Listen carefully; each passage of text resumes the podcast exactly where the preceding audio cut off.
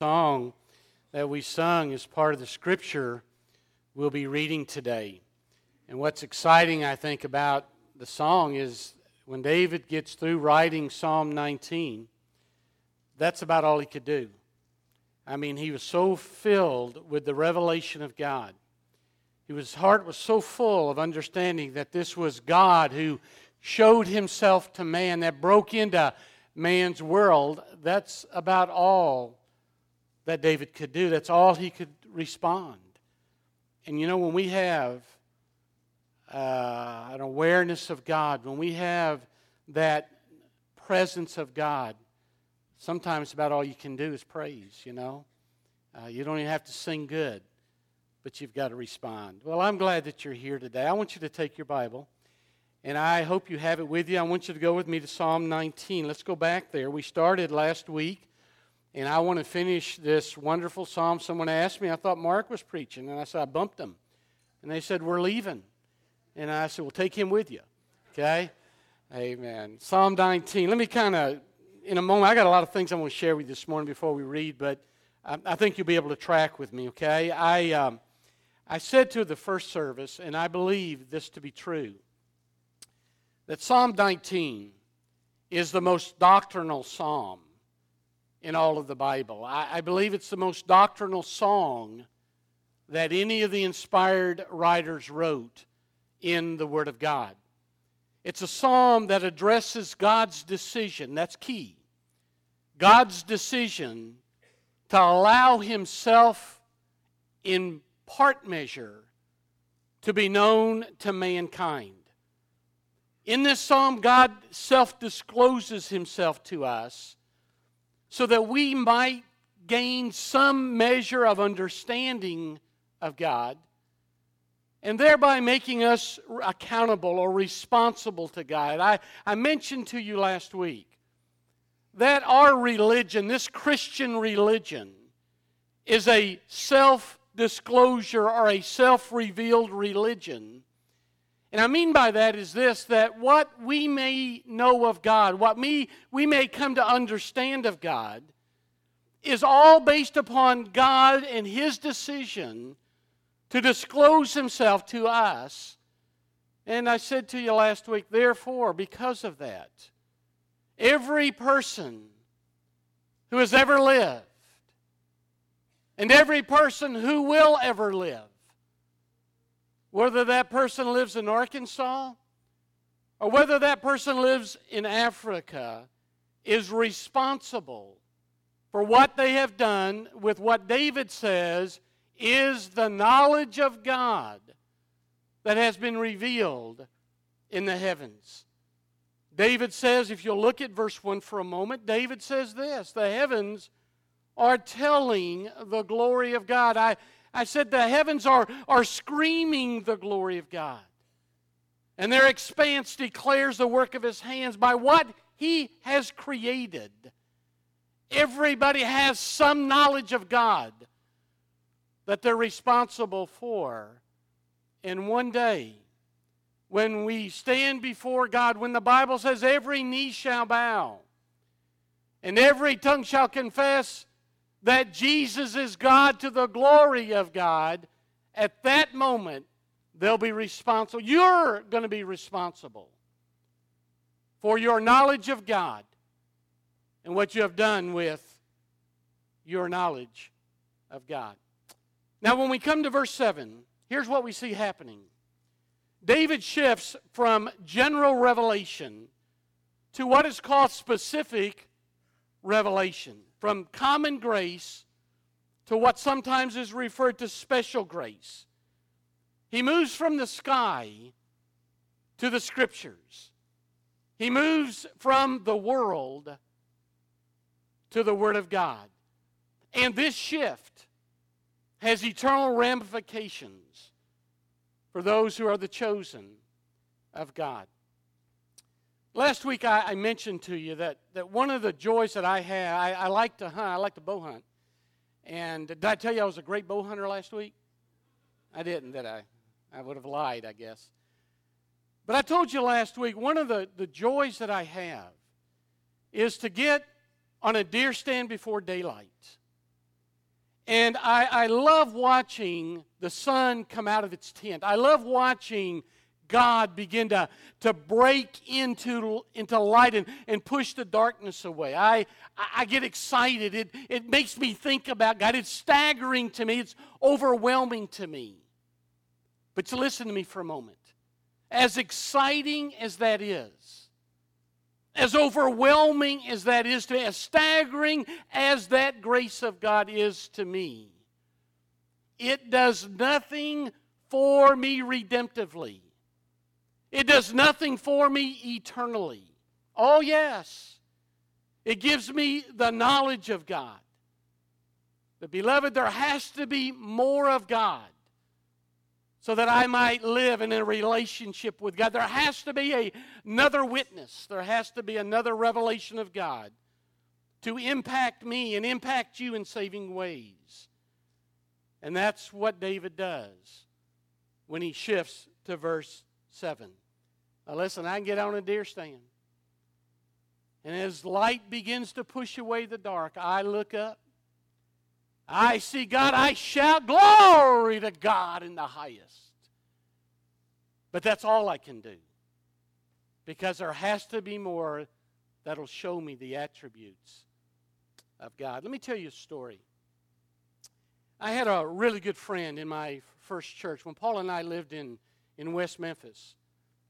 There was a guy that coached in Marion, and he was became a really, really good friend of mine. He was a good coach, a good guy.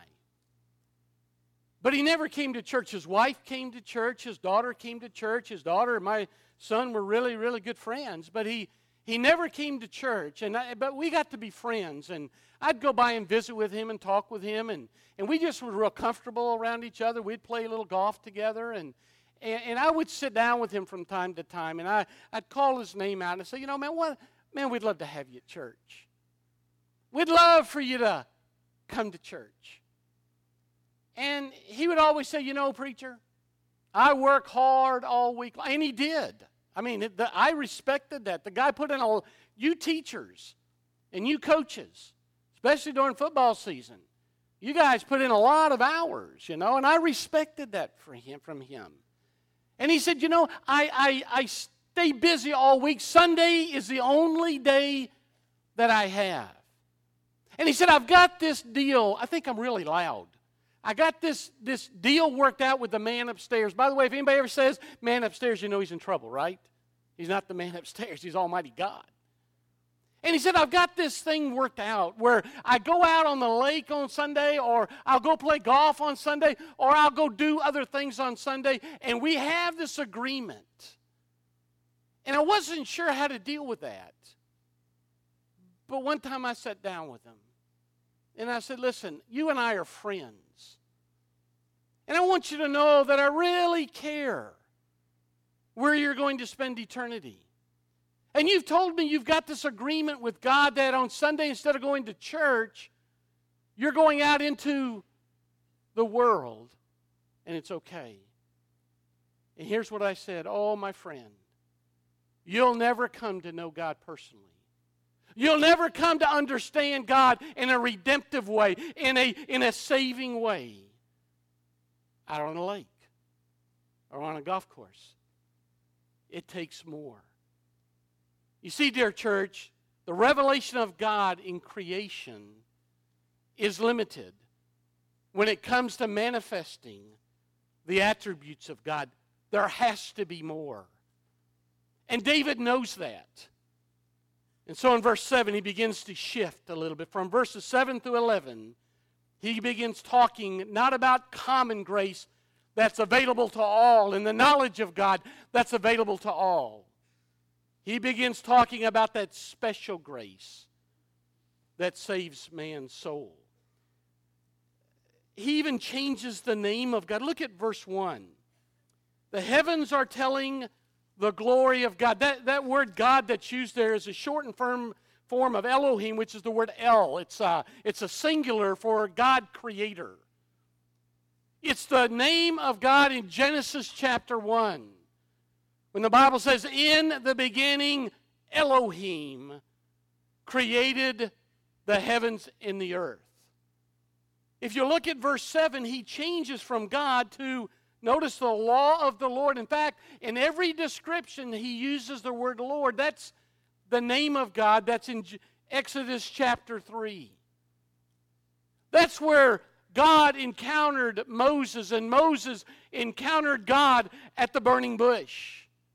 That is where God gave his covenant name, the word Jehovah, or Old Testament Yahweh. That's the name where God enters a covenant with man, and that's the only basis by which man will be saved. Now, listen to me for a moment. Only those who know God as Jehovah can be said to have an eternal relationship with God.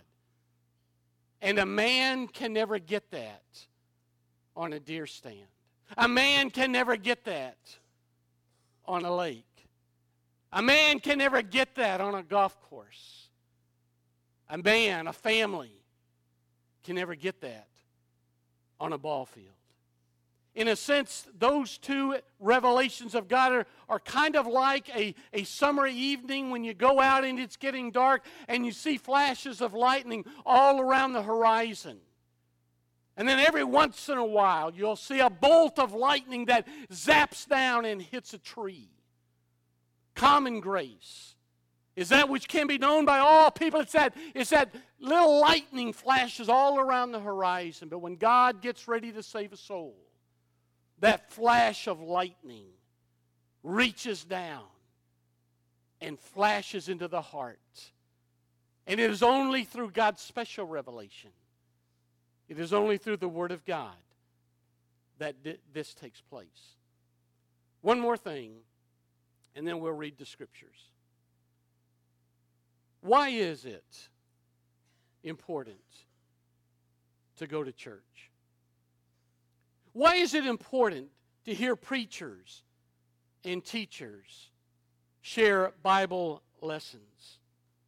Why is it important, dear people, to be careful when you decide to skip church, even if you use it for a good reason and call it family time? Is it because us preachers are wanting to build our numbers? That we want our chairs full? No. Well, yeah, some. Every coach wants the stadium filled, okay? I'll be honest with you. But now listen, it's more than that. And you need to understand because that's what this psalm is all about. The reason we keep after you to come to church. And the reason we keep after you and challenge you to come to Sunday school and to be in small groups when the Word of God is preached and the Word of God is taught is because we know that only the special revelation of God, only the Word of God can save a soul. And you see, when you're out, and nothing wrong with being out, I hear my heart. I've shared with you, those of you that know me, that I wish as we were raising our kids, I would have spent a little more time on the lake. Probably not on Sunday, but on the lake some. And so I understand the pressures you're under. But what you need to understand is that the Word of God, and only the Word of God, and the special revelation of God, and only the special grace of God, presents the potential for God to work. When the Word of God is preached, and when the Word of God is taught, there's a dynamic. The Word of God is living and active and sharper than any two edged sword, the Bible says. The Bible says the Word of God breathes life. And the reason we stay on you is because we know that the potential, only the, that potential exists for God to do something eternally when God's Word is preached and taught and you can't get that anywhere else. And so I just want to say to you, young parents, when you're trying to decide how to spend your weekends, knowing that you work hard and knowing that you don't have enough time in your life to do everything you want to do, just be real careful because it could be by you spending time away from church. You may miss an opportunity for God's special revelation to eternally change one of your children's life. You might miss a spiritual moment. Now, do you understand that? Kind of give me. I'm not. I, don't you leave here and say, Tom said you should never go to lake. I didn't say that. Tom said we should never go hunting on Sunday. I may say that. What I'm saying is this Daddies, mothers, be careful. Think it through. Because as much as you might want to point to the stars and point to the mountains on the beautiful creation of God, there's nothing eternally, there's nothing redemptively that that'll do for you. It takes the special revelation. Amen? Good. Let's stand. Let's read this wonderful song, and then I'm going to walk through it pretty quickly, okay? Let's start at verse 1. And remember, the first six verses are creation. Second section deals with God's Word. The heavens are telling of the glory of God, and their expanse is declaring the work of His hands. Day to day pours forth speech, night to night reveals knowledge. That's why everyone from Arkansas to Africa, that's why everybody that's in this room today will ultimately be responsible for what you have done with what you know about God. He gives you the young people, God gives you enough knowledge of Him that you should seek after Him. Okay? Verse 3 there's no speech, nor are there words. Their voice is not heard. Their line has gone out through all the earth, and their utterances to the end of the world. In them he has placed, and I love this, a tent for the sun, which is as a bridegroom coming out of his chamber. It rejoices as a strong man to run his course. Its rising is from one end of the heavens, and its circuit to the other end of them. There is nothing hidden from its heat. Now he shifts. The law of the Lord is perfect, restoring the soul. The testimony of the Lord is sure, making wise the simple. The precepts of the Lord are right, rejoicing the heart. The commandment of the Lord is pure enlightening the eyes. The fear of the Lord is clean, enduring forever. The judgments of the Lord.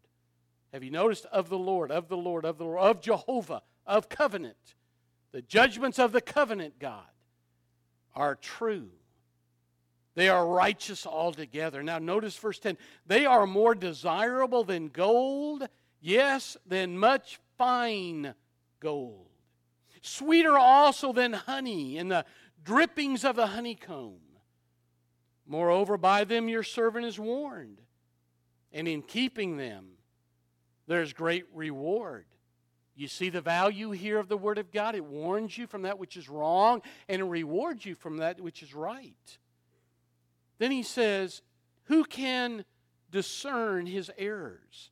Here's his prayer Acquit me from hidden faults also, keep back your servant from presumptuous sins. Let them not rule over me, and then I'm going to be blameless. And on that great day, I'll be acquitted of great transgressions. And then he ends with the song we just sung. And that's all you can when you understand the great God of creation, the God of the sky, is also the God of the scriptures that saves the soul. All you can say is, Oh, dear God, Jehovah, let the words of my mouth, let even that which is inside of me, those meditations of my heart, let them be acceptable in your sight, O Lord. You're my rock.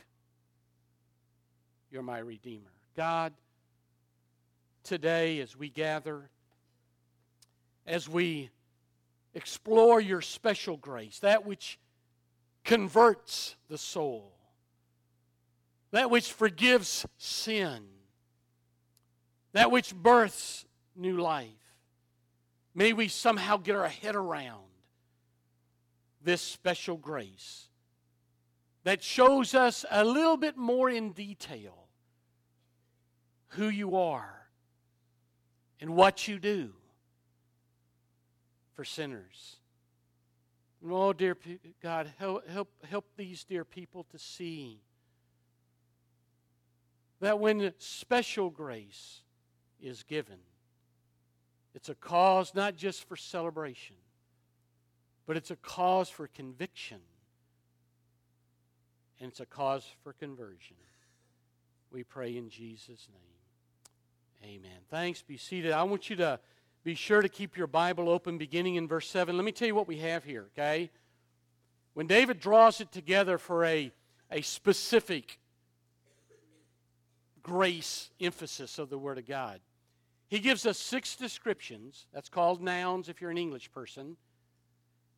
And he gives us six adjectives which describes the noun.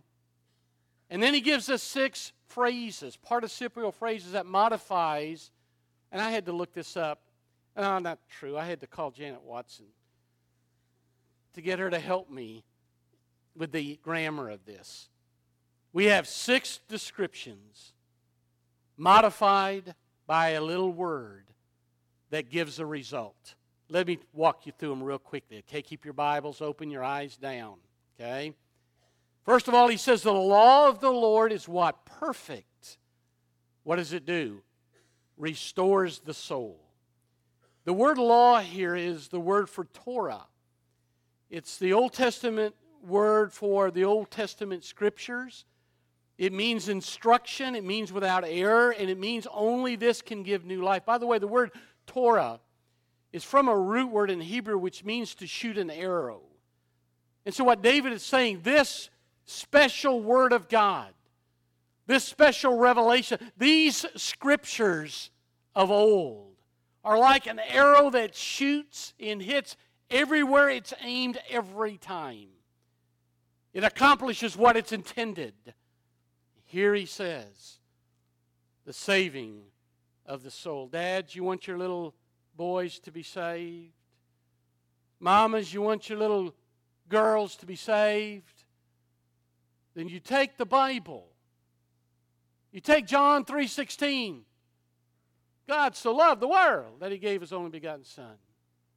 You take Romans 3:23, all have sinned and come short of the glory of God. You take Romans 6:23, the wages of sin is death, but the grace of God gives eternal life. You see, it's the word of God, David said. It's the Torah. It's that arrow that shoots into the soul of people with the result that they come to know Christ, that they become saved. Number two, the testimony of the Lord is sure, giving wisdom. What David is saying to us, the summary of the law, the Ten Commandments, are trustworthy. And it gives reality to life. You want to know what is right in this world? Look at the Ten Commandments. You want to know what is wrong in this? You want to know what's wrong with our culture today? You want to know what's wrong in our world today? Why don't you study? Why don't you read the Ten Commandments? Because the testimony of the Lord is always sure, giving wisdom. Number three, the precepts of the Lord are right, rejoicing the heart. The word precepts is a word which means detailed instructions, line by line, dot by dot instructions on how we are to live right. And David says when you get these detailed instructions, it makes your life straight, not crooked. And it brings joy to your life. You see, living the Word of God in obedience brings joy, not bondage. Isn't that amazing? The lost of this world scoff at the Word of God, they scoff at Christianity. They say that when you become a Christian, you lose your joy, you lose your freedom, you lose life. But the Bible says when you come to know Christ, that's the greatest liberty and freedom there is known to man. It's the precepts, those instructions turn you loose and allow you to enjoy life that you can't even imagine. That's what David's saying. Number four. The commandments of the Lord are pure, bringing discernment. The word pure is a word which means radiance. The commandments of, you know what the command, that's what moms and dads tell their kids every day. That's commandments, right? What are they? They're illuminating. They give light so that you can see and not stumble along. God's word is a lamp unto my and a so that so when I sin, okay? Isn't that right? That's what he's saying.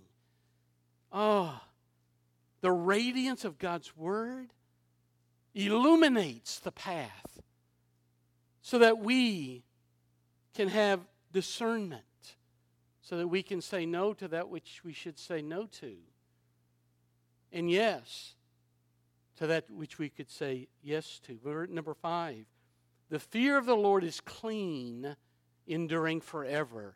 That word fear means reverence and awe. And he's saying to us that reverence and awe of God will never decay, has no rottenness, and will never corrupt the individual. Everything else in this world has a corrupting element to it. God's Word will never corrupt you. That's why you have to be exposed to it. By the way, can I chase a rabbit? Sunday school teachers, small group leaders, would you listen to me for just a moment?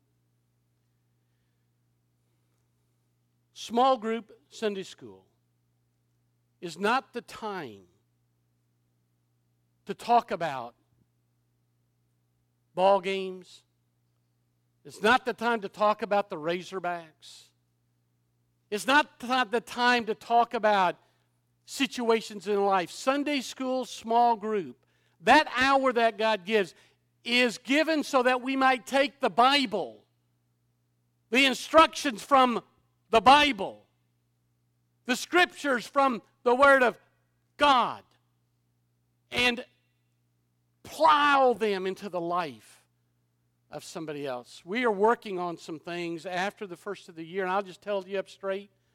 Uh, and so if you get mad and you blame Don, it's my fault. Okay? Of course, he'll get fired first, you know. if I'm going down, he's going with me.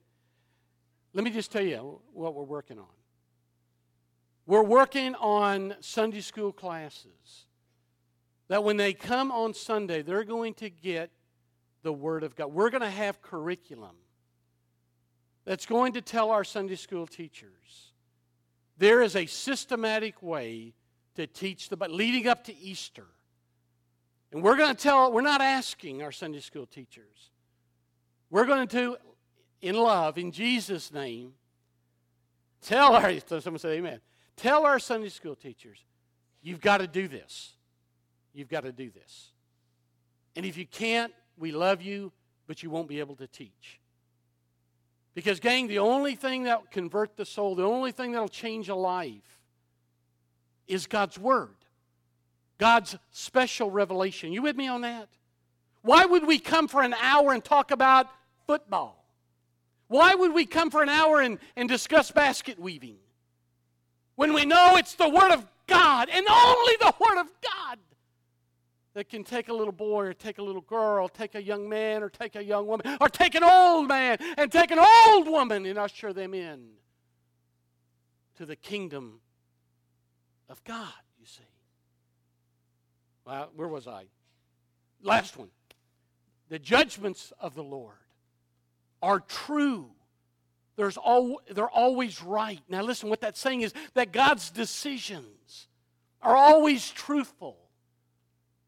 And God's decisions always give warnings against sin and the ultimate effects of sin. Now, let me, let me bring it all together.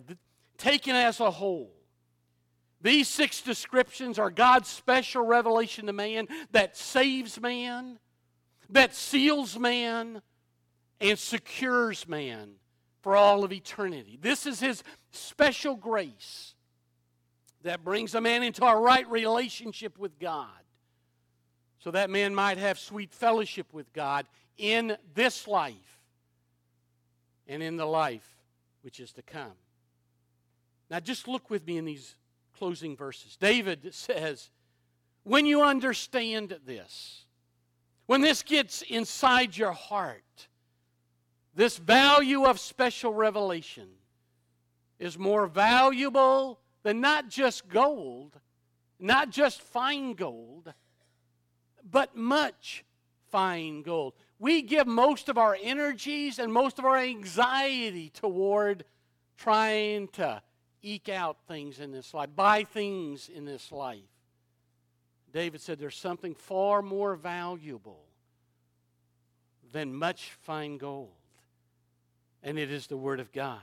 It's sweeter than the very best honey that drips down off the honeycomb. David said, There's something you're going to want more than the riches and the pleasures this world will ever offer you. And you, most of you know that because you've tried it the other. Kevin Benson, you tried it. You went. Did it work for you? It didn't work, did it, brother? If it wasn't for John three sixteen ministry and God's word in your heart, you'd still be trying it and bumping your head and bleeding your nose and stubbing your toes. Only, oh, people, you get it? Only this works. When you understand it, you're going to want it more than the, than the, the, the, the, the possessions of the world. You're going to want it more than the pleasures that the world has to offer. David goes on to say it's a special revelation that will warn you when you do wrong and reward you when you do right. He tells us it has the power to convict us of sin, to cleanse us from sin. It will challenge your life, it will cheer you on in life, it will change your life, it will convert your life. And oh, dear people, you just can't get it from anything else. Not even a beautiful early morning creation that screams the glory of God. It'll give you learning, it'll give you laughter, it'll tell you God's truth, and it'll help you understand Satan's lie. Look at verse 12 and 13. Who can discern his errors? Acquit me from hidden faults. Keep back your servant from presumptuous sins. Let them not rule over me and then I'll be blameless. Not faultless, but blameless.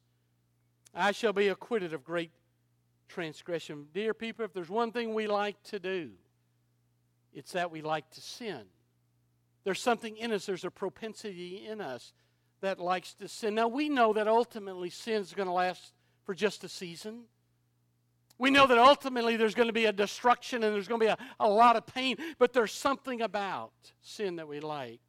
And yet, David tells us that this Word of God will change us, it'll cleanse us. He'll even forgive us of the sins of ignorance or the sins of presumptuousness. The Word of God radically cleanses the life of a sinner. And that's why he closes in verse 14 My words, my meditation, that which comes out of my mouth, that which is in my heart, oh, may they be acceptable to you, my Lord, my rock, my Redeemer. Let me ask you today, gang. Can you say, my Lord? Not God, not Elohim. Man, we walk out these doors, we're going to see Elohim. What about Jehovah God? Are you in that covenant relationship with Him? Are you? Is He your rock? Is He your Redeemer today? Maybe today's the day when you take your stand for Him. Maybe today is the day you realize that only through Him and His Word will convert your soul. Well, let me, let me summarize the psalm, the complete psalm, okay? Both revelations, whether it be common revelation that he talks about first or special revelation that he talks about second, all of those revelations are God's revelation, God's choosing to self disclose himself to us, okay? They work in concert, they work in harmony with each other. It's kind of like on that first Christmas, I guess. The Bible tells us in the book of Matthew that the Magi from the east came to find the Lord, how did they come? They came through common grace. There was a star, wasn't there? That led them. Well, they came to Herod and they told Herod the story. What did Herod do? He had the scribes begin to look at scriptures. And so common grace gave way to special grace, and ultimately the Magi, because of these two revelation self disclosures of God, they came to find God lying in a manger. That's the way it works for us. There's enough of the revelation of God to say, oh, there is a God. Wonder what he's like. And there's the Word of God, that forked flash that, that digs us straight into the heart, that makes us understand that through His Word, God saves. And so in this psalm, game, we have a wordless book, and then we have a word book. And this psalm gives us everything that we need to know about this wonderful God who decided, nothing lacking on his end, but decided to show us a little bit of himself because we need it ultimately so that we might be saved and live eternally with him. Let's bow our heads for a moment. Now, here's what I want you to think about with your heads bowed. Maybe all of your life up to this point maybe all of your life up to this point, you've understood that there was a God. You knew that this world didn't happen with a big bang, that behind a creation, there is a creator. And up until this very day, you thought that that was enough to get you to heaven. But today you've realized that's enough to send you to hell. Because that makes you accountable to God. It makes you accountable for the knowledge of God. But it has no power to save you. And yet, when we take the Word of God, the special revelation of God, maybe as Mark teaches, or one of your Sunday school teachers teaches, or perhaps in worship as Mark or Don or I or someone teaches, and you're in the environment, the potential of God's special, the dynamic of something that's living and active and sharper than any two edged sword, not making a difference who's doing the preaching.